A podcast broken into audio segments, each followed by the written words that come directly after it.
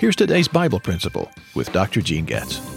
All of us face the uncertainty of life on this planet, whether we're young or old. Of course, the older we become, the more we face the reality of death.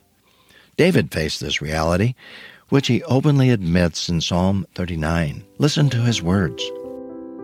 Lord, make me aware of my end and the number of my days, so that I will know how short lived I am. In fact, you have made my days just inches long, and my lifespan is as nothing to you. Yes, every human being stands as only a vapor. Yes, a person goes about like a mere shadow. Indeed, they rush around in vain gathering possessions without knowing who will get them. Now, Lord, what do I wait for? My hope is in you.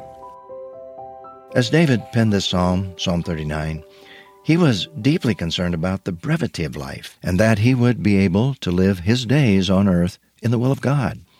He recognized that he was just a foreigner on earth. His real purpose in life was the hope that he had in God.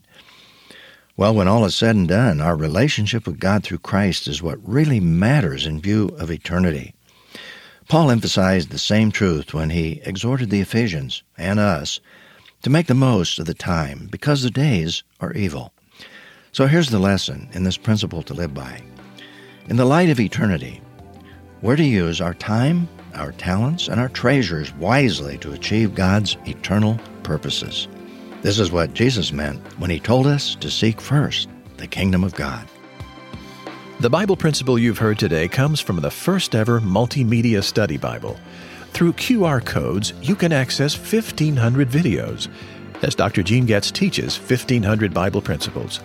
For more information, go to BiblePrinciples.org.